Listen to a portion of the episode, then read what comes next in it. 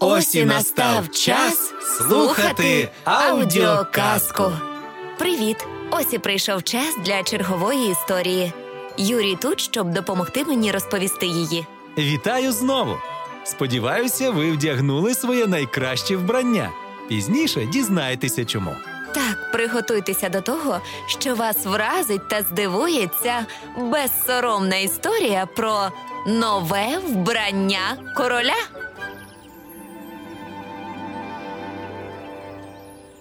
Жив-був собі марнославний, жадібний король, який переймався тільки про своє вбрання. Він завжди наполягав на новому одязі і щоранку милувався собою в дзеркалі. «Я виглядаю неперевершено у своєму новому вбранні». Щодня він кликав своїх прислужників, щоб ті говорили йому, як причудово він виглядає у своєму новому вбранні. «Схили переді мною коліна і скажи, як причудово я виглядаю в своєму новому вбранні». «Ви виглядаєте чудово, пречудово у своєму новому вбранні, ваша величносте». Таким був король. Щодня він наполягав на новому одязі. Він ніколи не вдягав одне й те саме вбрання двічі, а це означало, що в нього було безліч речей, кращих речей у всьому світі, але він завжди хотів більше. «Я ношу цю одежу вже цілу годину. Мені треба щось нове». І він пішов купувати нове вбрання. Він любив купувати одяг, і щоб його не впізнали, вигадайте, що йому було потрібно? Правильно! Більше нового вбрання! Отакий він був. Якщо йому не шили нове вбрання, він просто купував щось нове, а щоб купити щось нове, він мав замаскуватися, а для цього потрібно було більше нового вбрання. І це відбувалося кожного дня. І ось одного разу до палацу увійшов довірений прислужник короля. «Схили переді мною коліна. Тепер говори». «У мене хороші новини, ваша величносте. Наступного тижня відбудеться велика процесія на вашу честь. Все місто вийде на вулиці, щоб побачити вас». Для короля це був шанс вдягнути, вгадайте що? Правильно, нове вбрання. «Знайдіть найкращих кравців на землі, щоб пошити мені найкраще вбрання, якого ніхто раніше не бачив». Одного разу до королівського палацу прибули двоє підступних кравців. Насправді вони не були кравцями, але вони були дуже підступними. Вони не хотіли шити новий одяг, який можна було б одягнути лише один раз. Тому вони придумали план. «Схили переді мною коліна.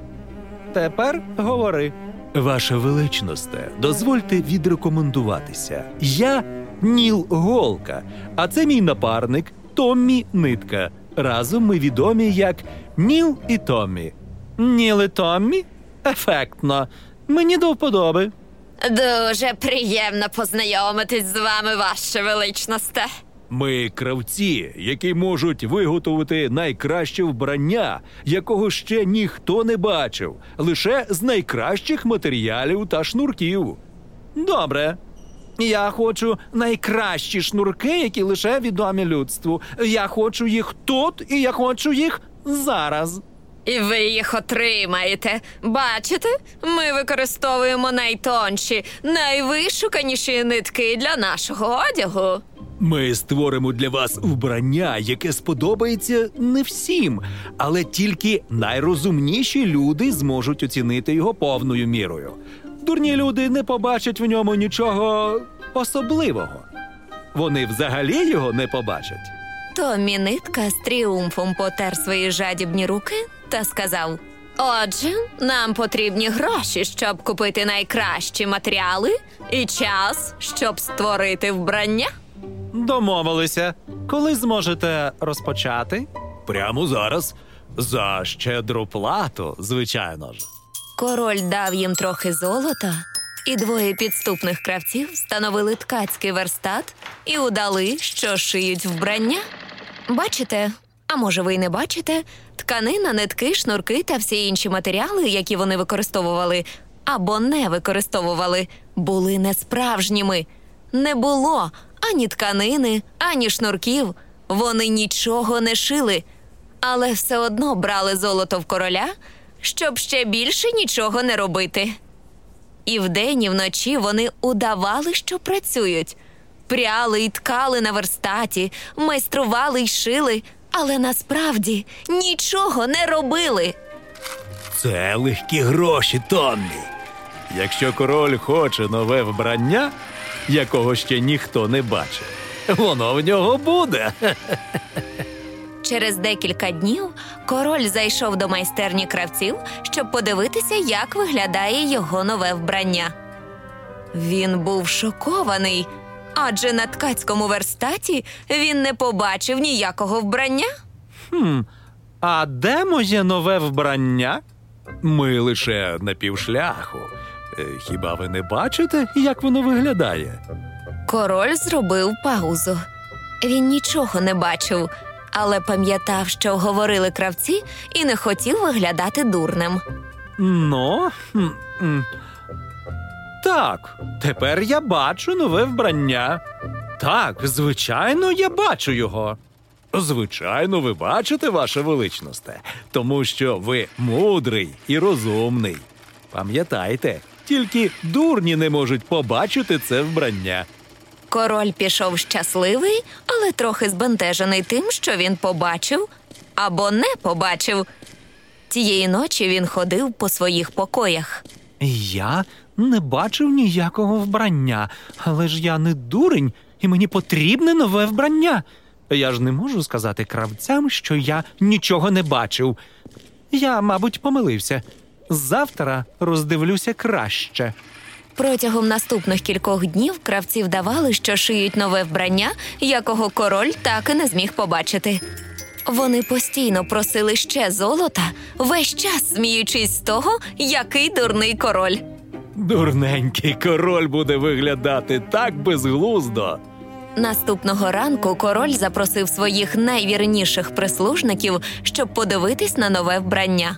Всі вони подумали про одне й те саме, але не наважилися сказати королю. Які барвисті візерунки. Яка краса!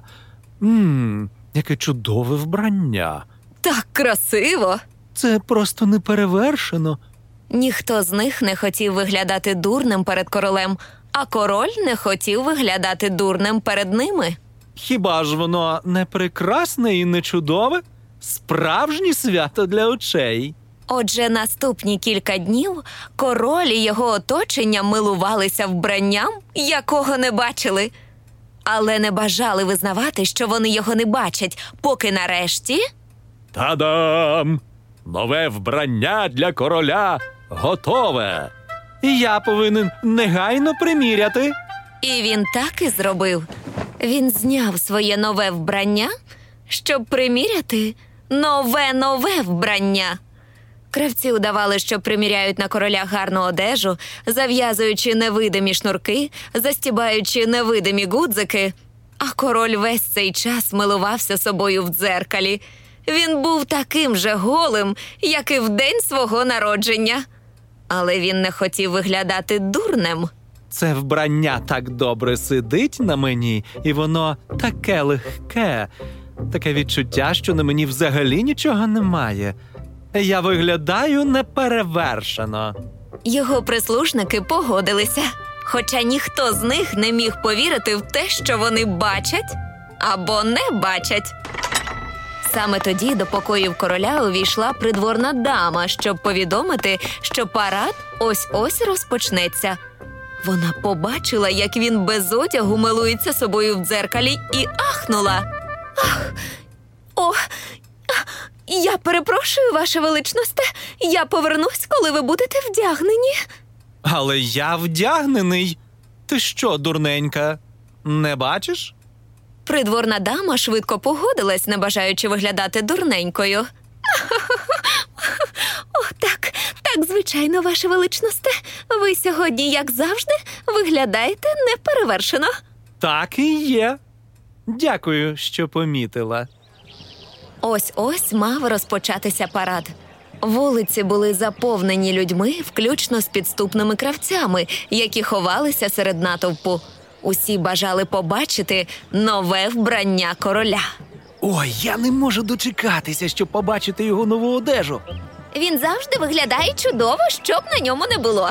Так, дуже цікаво, що цього разу буде на ньому. Так, цікаво.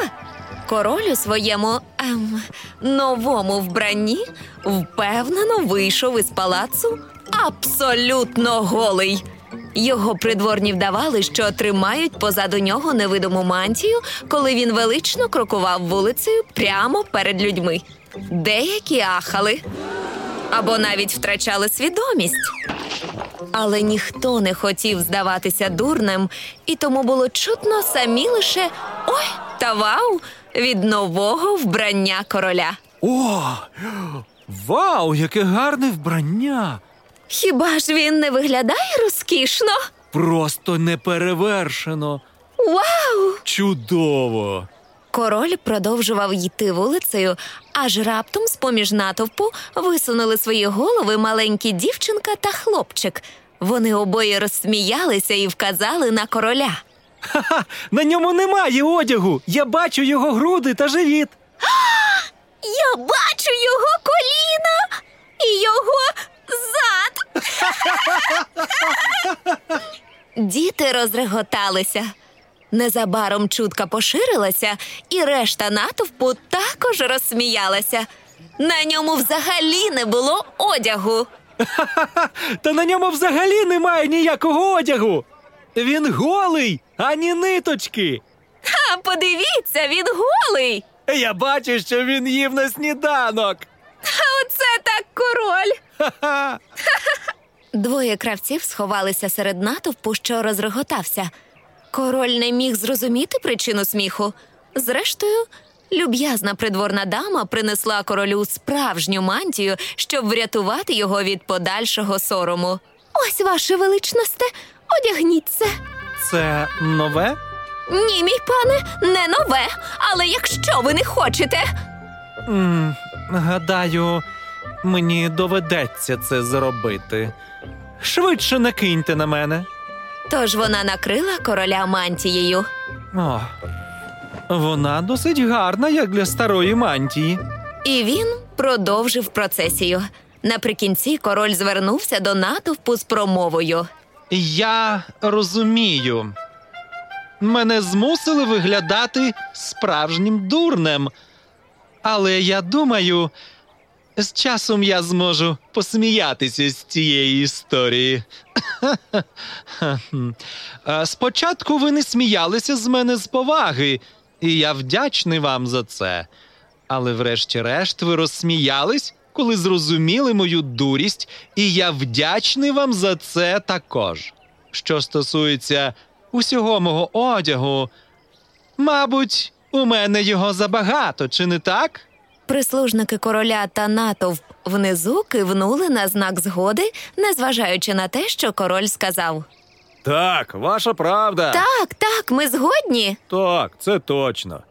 У такому випадку я віддам більшу частину свого одягу вам, добрим городянам, які були такі люб'язні, показати мені, що я поводився нерозумно.